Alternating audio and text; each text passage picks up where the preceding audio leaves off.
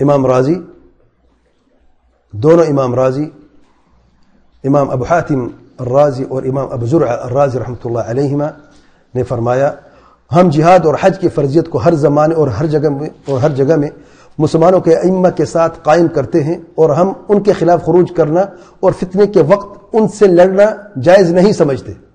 خروج کرنا جائز نہیں سمجھتے اور فتنے کے وقت ان سے لڑنا جائز نہیں سمجھتے اور اللہ تعالیٰ اور اللہ عز و جل نے جس کے حوالے ہمارا معاملہ سپرد کیا ہے یعنی حکمران، اس کے بعد ہم سنتے ہیں اور اس کی اطاعت کرتے ہیں اور اس کی اطاعت ہم اور اور اس کی اطاعت سے ہم اپنا ہاتھ نہیں کھینچتے۔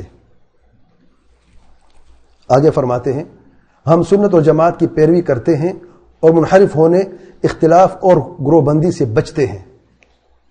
حکمران اگر ظالم اپنا گروہ نہیں بنا لیتے، اپنا امیر متعین نہیں کر دیتے، کیونکہ یہ ظالم فاسق، فاجر ہے، اس کی کوئی امامت نہیں، کوئی ہمارے اوپر کوئی حکمرانی نہیں ہے، ہم نہیں مانتے، اپنا گروہ بنا لیتے، نہیں، یہ تحزب ہے۔ سلف منع سختی سے منع فرما رہے ہیں، کہتے یہ جائز نہیں ہے۔ سبحان اللہ آگے فرماتے ہیں، اور یہ کہ جہاد اس وقت تک سے ہے جب سے اللہ اللہ عز و جل نے اپنے نبی علیہ السلاۃ والسلام کو بھیجا، اور یہ اور اور یہ قیامت قائم ہونے تک رہے گا۔ مسلمانوں کے حکمران کے ساتھ اور اسے کوئی چیز باطل نہیں کر سکتی۔ یاد ہوگا تا قیامت؟ کس کے ساتھ ہوگا؟ حکمران کے ساتھ۔ یہ شرط جہاد کی شروط میں سے کہ حکمران کی اجازت کے ساتھ جہاد ہوتا ہے۔ حکمران نہیں کرتا تو اس کا گناہ اس کے سر پہ ہے۔